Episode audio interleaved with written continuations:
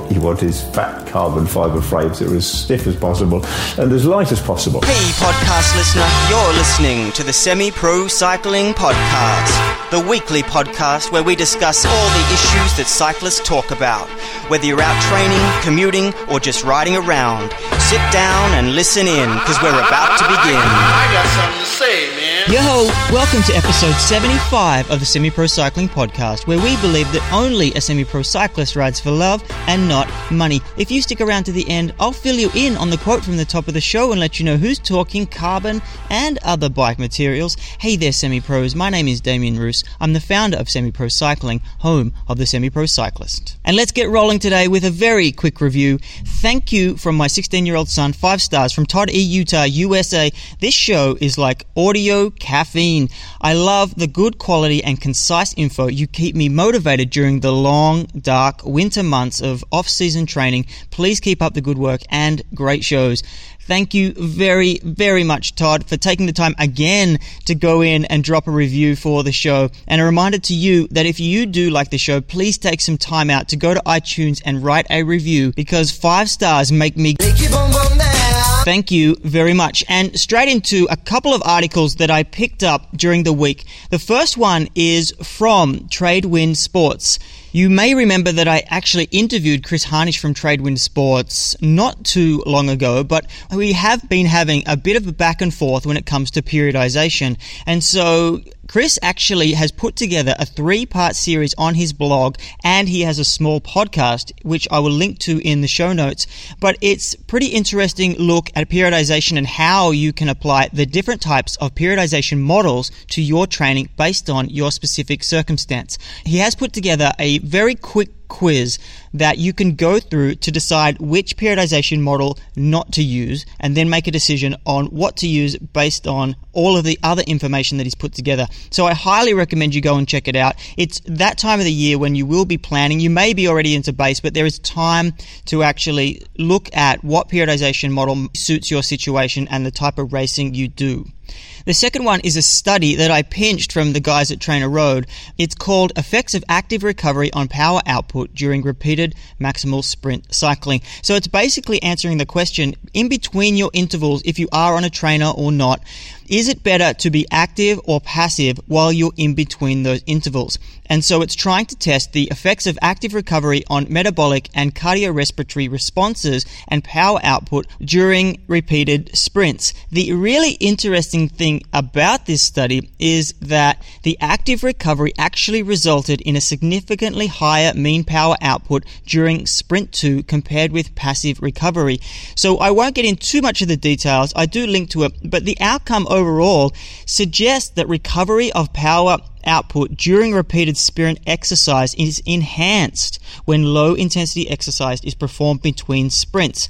The beneficial effects of an active recovery are possibly mediated by an increased blood flow to the previously exercised muscle. So there you go. Don't just sit there and do nothing. Try and at least keep the legs ticking over in some way in between those intervals. A couple of other things of note here. I got a call from Ken Maynell on another alternative for the snowbound cyclist that fits the criteria that I put together in the show on cross training for winter cyclists. And I'll play you his message here so you can find out what this alternative is. Damien, Ken Maynell here, Denver, Colorado. I just listened to your Winter Cross Training for Cyclists podcast. You asked for other good cross training ideas. I've got one, just started it. Inline speed skating. It's moderately easy to learn. You can get a taste of speed, draft. It's a lot like cycling in in some ways. Is it under two hundred dollars? Cost me eighty dollars. Got ten lessons, and they threw in a two hundred and thirty dollar set of skates from Skate City. Love it. Competitive. January starts competition with uh, other groups around the city. Four, easy to access. Ten minutes from my house my own. Number five, it's family friendly. I now I've got a seven year old, a 10 year old boy.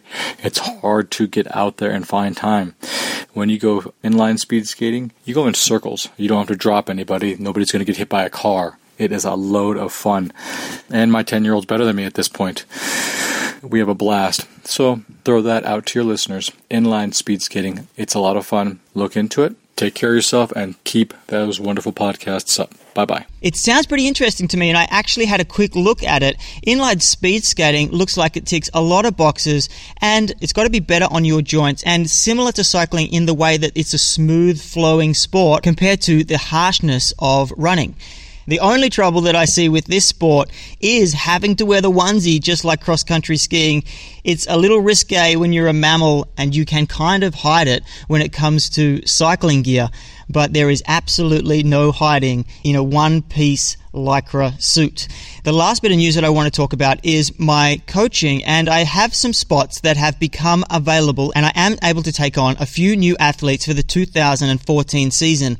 I'll put the link in the show notes so you can check out where I'm coming from. The best way to get more information on it really is to speak to me. So if you email Damien at semiprocycling.com, then we can line up a time to have a chat on Skype and see what your plans for 2014 are and where the coaching can fit into those plans. I really look forward to hearing from some people that want to make 2014 their best season yet. So, the nuts and bolts this week, and I interviewed someone that really does not even need an introduction. I'm sure if you have been into training and endurance sport for even a short amount of time, you've come across this name. Yes, it's Joe Friel, and I had a chat to him about periodization, the characteristics of champions, and how to perform over a long period of time. If you don't know much about Joe, he is a very interesting character and his backstory is just as interesting as his information and advice for cyclists. Joe has trained endurance athletes since 1980 and it was a long journey until he was a, full-time coach, which happened in the early 90s. But from that point onwards, he really has taken the endurance world by storm and is one of the most prolific writers of training information in cycling and that other sport we don't talk about, triathlon. And while he is the author author of something like 14 books for endurance athletes. He also was an active coach until recently retiring, and he still is active in the world of endurance where he conducts seminars and training camps for triathletes and cyclists around the world. One other interesting aspect to Joe is that he has maintained his training and some racing throughout this entire time and still does today. So there is a lot of wisdom to tap into, and honestly, I didn't know where to start. So I just picked a couple of random topics that have been on my mind lately and I believe are relevant to your cycling. Joe, welcome to the show. Thank you, Damien. When I think of Joe Friel, of course, I think about the Bible series, but I also know that there's a vast amount of information that you have put out there. And definitely when I'm searching for any information, usually all roads lead back to you. So hmm. I want to not really focus on just one topic today. I want to kind of move around a little bit because there is so much information that you have put out there. But the first one I kind of want to hone in on is the characteristics of champions and the people that you have worked with over the years. I know you're retired now from active coaching, but I know there was probably a lot of athletes that were lining up to work with you. How did you select the athletes that wanted to work with you? Oh gosh, basically what I did was I uh, would interview athletes and uh, look for certain characteristics that I thought would be the best indicators that we could work together very well. I, I learned that the hard way back in some of my earlier experiences working with athletes. I uh, uh, I guess as we all do when you're new at something, you make mistakes. And the biggest mistakes I made always were picking people to work with that that somehow just didn't match up with um, with how I operate. So I was always looking for for those sorts of things when I was interviewing athletes. So was it a lot of gut feeling, or was there any specific things that you would look out for? No, there was kind of a combination of both. Gut feelings as far as getting be able to get along and just uh, have kind of a something uh, that we we feel like you know we both can communicate with each other openly and freely. That's always that's always an important uh, point for for coach athlete relationship. But there was other stuff. Um, for example, um, motivation is critical. Uh, I learned that with one pro I coached. Uh, gosh, a really good pro back in the '90s. Um, he uh, uh, tremendous talent. But if it was raining, he decided not to ride because it just wasn't good enough for him. uh, if it's cold or windy, those were reasons to consider not riding also. uh, or if something came up in his life, no matter how insignificant it seemed like, he might miss a workout. And the guy was tremendous talent. He could have he did some great things as it was already. He really did very well as a as an athlete racing competitive wise, but he just never quite reached the pinnacle of what, what he could have done. And it was just really it was just motivation that was holding him back. So I always I always look for that. There would be questions I would ask. You really can't ask somebody if they're motivated. Everybody thinks they're motivated, but I'd ask questions like, "How often do you ride alone?" Uh, that's a, that's a real good question to ask. I found because people who have low motivation really just can't do a workout by themselves. They've got to have other people around them to kind of motivate them to get out the door and, and ride. Uh, people who can ride alone are typically highly motivated. So I, I would explore things along those lines. Uh, what the types of workouts do you do uh, when you're alone compared with riding with a group? Uh, but always looking for, first of all, most important thing, motivation, is the athlete really um, dedicated to uh, success. So even after having some type of filter in this sense where you try and source out and just work out what they're motivated to do and how motivated they are, were you ever surprised by any performances of any athletes that you had? Um, yeah, to some extent, I guess. You always have you always have a pretty good feeling of how the athletes are your athlete is going to do uh, when they're coming up to a race, especially in a priority race, because you've been doing things that kind of mark progress, measures of progress along the way. And so it's not like a big mystery when you get there what's going to happen. But as we all know in bike racing, especially, there are so many variables that can't be accounted for in training, you know, mostly decision, tactical sorts of things.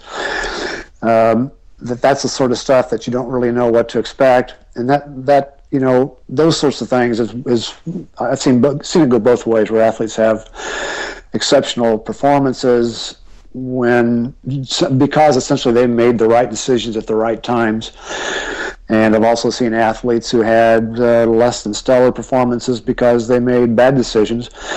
But typically typically it doesn't come down to in road racing doesn't come down to fitness so much as far as knowing what's going to happen as it does to tactics um, of the race you were talking there about training metrics and moving away from talking about anything to do with physical what are some mental signs that you know someone's ready and you think that they're going to do well when they race Oh gosh, there, there. I suppose there's quite a few actually things you're looking for.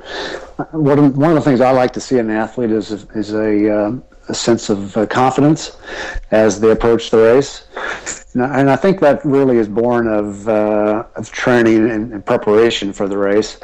Uh, the athlete kind of knows in their head they've done um, all the stuff that's required to uh, to be ready, and uh, and so it begins to show up in the way they communicate with me as their coach. Uh, the things they see, there's kind of a positive vibe that comes from them when you have a conversation, positive vibe about how things are going and how they expect the uh, the race to turn out.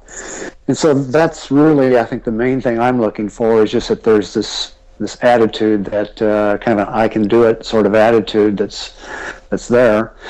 Although I have to, I'll have to admit that I've seen athletes before who didn't have that attitude and uh, surprised themselves. I had one athlete back in the, gosh, I guess 10 years or so ago that surprised both herself and, and me uh, on race day uh, when she uh, won the national championship. We knew she'd do well, but uh, we didn't expect that to happen. And so it was really kind of a that was kind of a fun experience to go through when somebody does something at a very high level like that when it's unexpected. The idea of confidence is something that I've been thinking about a lot lately because the fitness can build up slowly and you can be consistent with training, but confidence is something that can come and go. But that's really the gateway to getting a good performance in some cases.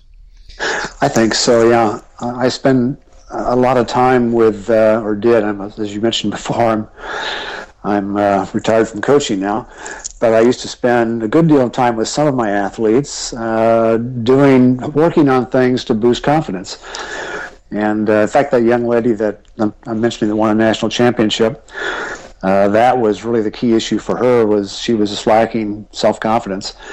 And so I spent more time probably working on that with her than working on physiology of training and uh, it paid off more, much faster than I thought it would. Actually, she really had a tremendous season one year, and it was really primarily just because she changed her attitudes about herself. Uh, great to see that happen.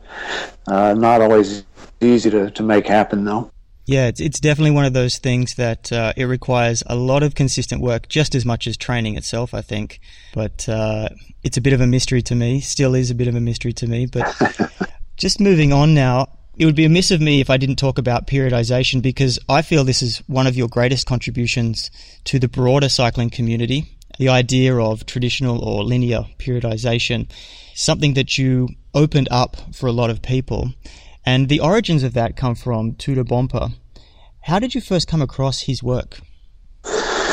Oh gosh, just by happenstance. Actually, I happened to pick up a book back in the uh, early '80s that had just come into print. His book, uh, because I was very interested in all things that have to do with training. So I'm always scanning the the bookshelves, looking to see what there is. And uh, came across a book called Theory and Methodology of Training by Tudor Bompa. I had no idea who Tudor Bompa was at the time, and uh, picked up the book, purchased it, uh, began reading, and realized what he was talking about was some of the things I've been struggling with in my own coaching of athletes was trying to come to grips with uh, uh, building performance to, to a point in time.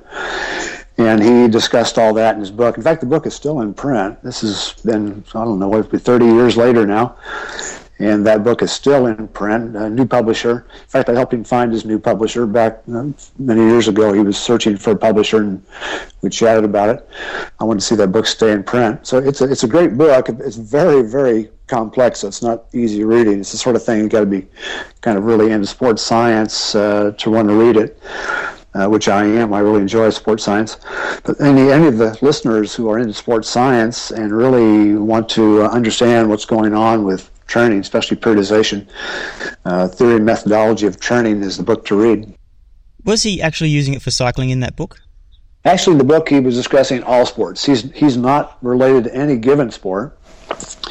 His background was, uh, besides having a PhD in exercise physiology, was that he had coached for the Romanian uh, team uh, across the board. He coached mostly track and field, but some other athletes also in other sports and uh, that's basically all of his concepts grew out of his own coaching. Uh, we had a conversation once, and I got had to ask, got to ask him questions about how did you come up with this idea or that idea, and he always took me back to uh, to an occurrence, something in his life working with a given athlete, and uh, the revelation he had in working with this athlete and began to employ it with other athletes and discovered it was uh, is viable for other athletes also, and began to then use it across the board.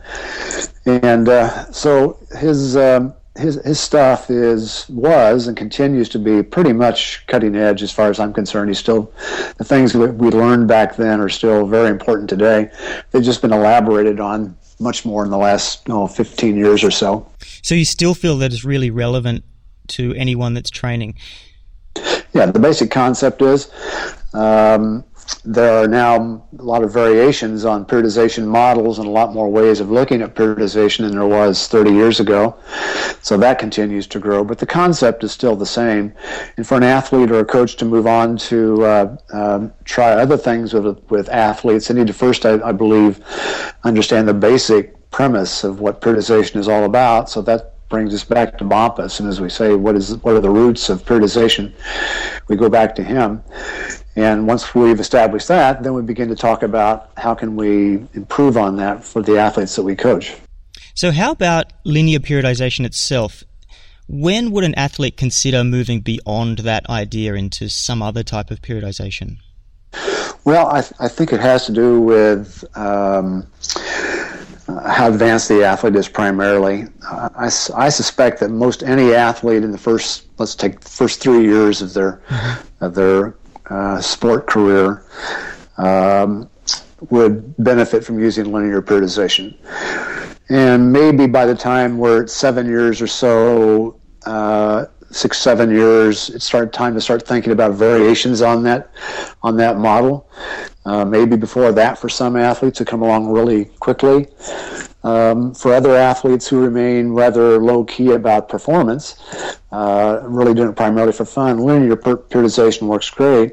But for the athlete who really wants to look at um, some of the ways they might improve their performance beyond it, beyond where they are at that given point in time. Uh, new other periodization models may help them to accomplish that. Unfortunately, you really can't find out other than to try it. It's kind of a trial, um, uh, hit and miss sort of thing, trial and error. You just have to try it and see what it work if it works out or not for that athlete in that given situation. One of the really interesting things about any training information that is out there is that it's pretty hard to get a hold of what athletes are actually doing, uh, whether they are pro or semi pro. It's very difficult to get an idea of what other sort of periodization models that other athletes would be using. Can you help me understand what other options there are out there from your experience, just that you've come across, not necessarily going into them too deep or whatever? Sure. Well, let's take right now. One of the things that's been going on is what uh, Team Sky has been doing. Uh, they've been using a, a different model. Uh, the Kerrison, their coach, I believe his name is Kerrison, K E R R I S O N, if I recall right, uh, came from, from a swim background, yeah, rowing background also, I believe. And um, he brought some different ideas with him, which was really good. I like to see that happen when sports begin to uh, cross over boundaries. It's good for everybody. And uh, he's using what he calls reverse periodization. I, I might argue it's really not reversed, but the concept is that he's focused on intensity early in the season, like right now, and then begins to focus more on uh, volume and duration um, later in the season as the as the uh, early part of the season progresses. So that's that's one variation on on what we consider to be typical linear periodization. Another would be uh, uh block periodization, uh, which has got great uh, benefits, great potential, I think, for uh, for some athletes. It's much more focused. Um, generally, in periodization, you work the athlete works on several things at the same time. There may be three things that the athlete is working on during a week, three different energy systems, for example. Whereas in block periodization, we focus only on one, and there may be one that we're also doing besides that for maintenance, but it's highly focused so that you get a lot more time in uh, working on um, a, given energy system or a given uh, method or given level intensity or something that stays constant throughout a block of time before moving on to the next block where you focus again on only one thing while trying to maintain something that came before that. And i think that's got a lot of value for advanced athletes also. I don't see it being used as much. It's a little more uh, complex um, than most and almost requires that the athlete work out by themselves almost all the time. It's hard to do the block periodization with uh, with a lot of other uh, part training partners. Um, and, and there are other methods also. We, I, we keep going into these, but there's just a lot of stuff that we could do with periodization. Yeah, I find it a, a fascinating topic because it's still really not understood by the majority of people. I think there are successful coaches out there that really understand it and are quite successful. And like you say, the Kerrison from Sky is taking it and, and using it in a different way and obviously getting great results from it. Um, yeah. It, it strikes me that you are really interested and you're a lifelong learner when it comes to absorbing any information and especially crossing over information from other sports and things, which is really good to see. And maybe that's something else that you've brought to cycling because I know that tradition plays a big part in a lot of training. And so people are quite stuck in their ways and they don't actually look outside of, of what they've done for a long time. But how do you bring other things in? Where do you get your information from, or, or what other sports do you look towards as inspiration? Well, my background has been quite varied. Uh, I started out as a runner back in the 70s, and uh, so tried to learn about basically about uh, the science of training from a runner's perspective, which is unique. I came to realize later on. Um, began working with triathletes about the same time I started working with road cyclists, and and uh, so triathlon then takes you into other sports, but swimming, for example. Uh, swimmers have a different way of seeing the world than than runners do, or than or than cyclists do. And so that that brought some fresh insights, some new ways of looking at the world. Um, they're they're very knowledgeable about, for example, intervals, uh, because basically all, all you do when you swim. You do tons of intervals, it's intervals all the time, and so they've got all these variations on how to do intervals and what the recoveries ought to be, et cetera, et cetera. So that's good good information to bring into running, to bring into road cycling. Uh, I work with mountain bikers, uh, which is somewhat different, obviously, than road cycling. Uh, they have some unique things too about their sport, primarily, for example, uh, um, skill development. Uh, skills are high, are critical to being a mountain biker. We don't think of skills as being all that important for a road cyclist, and yet they are. And so that brought uh, another way of looking at road cycling also from uh, the mountain biker's perspective, pedaling skills, for example, or handling, road handling the bike, uh, corners, cornering, and and such. And so uh, each sport has got something unique about it, and um, so I've just, in fact, I've coached. Lot, I coached uh, back in the '80s. I also coached uh, in, into the early '90s.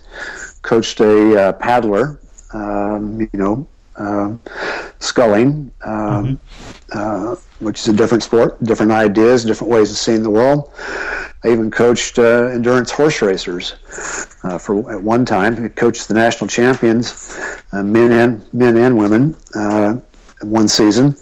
Not training the horses, of course, but training the riders. And that again, they had fresh ways of seeing the world. So I've just had a kind of a broad background in endurance sports, and I think it's helped me to to develop uh, the way I coach athletes. Actually, I listened to a great interview that you did with um, Glenn Whitney from Sports Coach Radio, huh? where he really dug into the other side of, of your coaching and kind of touched on all these areas that you you started with and, and how many athletes that you kind of had to get in order to make coaching your full time gig and things. And it was quite a fascinating listen, and I highly recommend everyone check that out because uh, there's a lot to you, Joe Friel, as far as not just what you read in the books, but there's a whole back end story behind that. And a big part of that as well is you as the athlete. And I must say that I feel that you're a great example for consistent training and training and competing over a long period of time. And I'm not sure because it's that you've documented your training over the years, but I really don't know of any other athlete that's been able to maintain training and racing as long as you have. How do you keep going? Good question. Uh, I, I, think it really just comes down to enjoyment. Um, uh, at two levels. One, I, I enjoy training because I also enjoy doing races, although I get to race very seldom. Uh, my travel schedule uh, makes it really difficult for me. But uh, uh, so I enjoy it from that perspective, and I also enjoy training from perspective of seeing I, have got a body; it's a human body, uh, and I like to see what happens to the human body when you do different things in training. And so I'm always experimenting myself. That's basically everything that I do. Working with athletes at one time was something I did strictly with myself, and before trying it with somebody else. And so, uh, so I enjoyed. I, I really get a kick out of out of uh, training. It's just a lot of fun for me. So you're the number one guinea pig of anything that you want to do. yeah, that's true. I'm, I'm, the guinea pig. So, just putting you on the spot, then, any great experiments that you did on yourself that you uh, haven't done with anybody else because they were too crazy?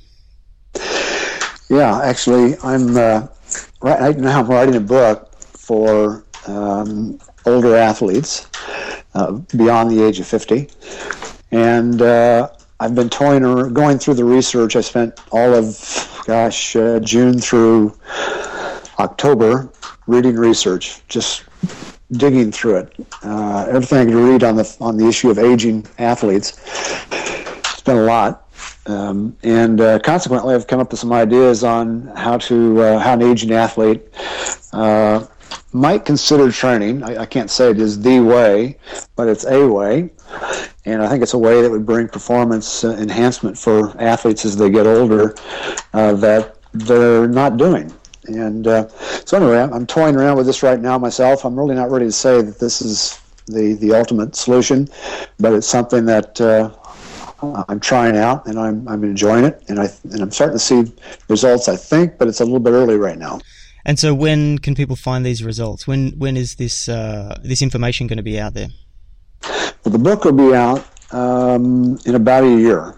Uh, I just finished chapter one, There are 10 chapters. So I've got a ways to go, and then my so I'll have it done probably by June. Then my publisher goes through it and edits it, and that and then goes through the whole process, and that takes another five months or so. So it'll be it'll be about a year before the book is on the shelves. But that'll I, I hope if everything goes right, that uh, I can explain to athletes as they get older. Um, some alternatives on how to ch- train to uh, to improve their performance. So, not digging too deep into that topic, I just kind of have one question on that topic, which I think about often. You know, I'm 33 and I plan on continuing cycling for a long time, but I understand that at a certain point my performance will start declining, even if it's small percentage drops. How do you or how have you been able to stay positive even though your performance is declining? Uh, well, sometimes it's not easy. I just tested yesterday, and uh, there's a seasonal change in, in performance uh, when you do testing, mm-hmm. and I realized that. But I'm, i just had the lowest numbers I've ever had since I started keeping records, uh, power records, about oh, I suppose 13 years or so ago. And uh, so that's a little bit difficult to take, but at the same time, it tells me that I've got nothing, nowhere to go but up at this point. And so the stuff I'm trying out with uh, the, uh, the aging concepts, training concepts I mentioned a while ago, uh, have the perfect guinea pig because I've I've dropped down to a relatively low level, and I want to see what happens uh, with this as time goes on because of how I'm training. Yeah, I guess if you look at it in a micro level, in a small level, then if you're just doing small experiments and you're not thinking about the bigger picture or what you were five years ago or 10 years ago, then you can be encouraged that there still can be some gains in where you are at the moment. Yeah, and at my age, um, you know, I've, I've, I've come to accept the fact that I'm going to slow down. It's not going to, I can't obviously keep going forever without slowing down. I've seen it happen to everybody I know who's older than me, who are good athletes, and so consequently, it's going to happen. It's just a matter of time.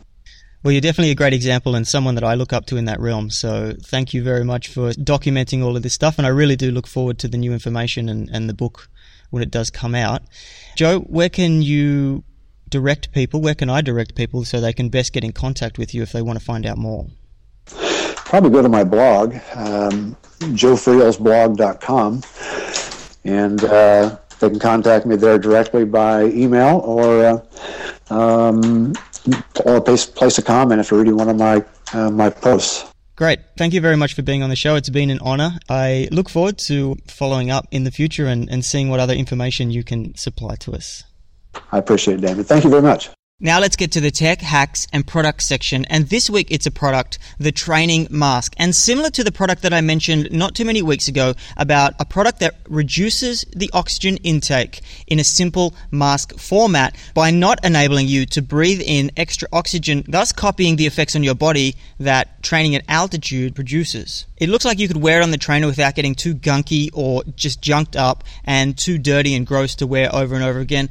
And it looks like it was sturdy enough to also also support any type of outside activity that you may want to do with it.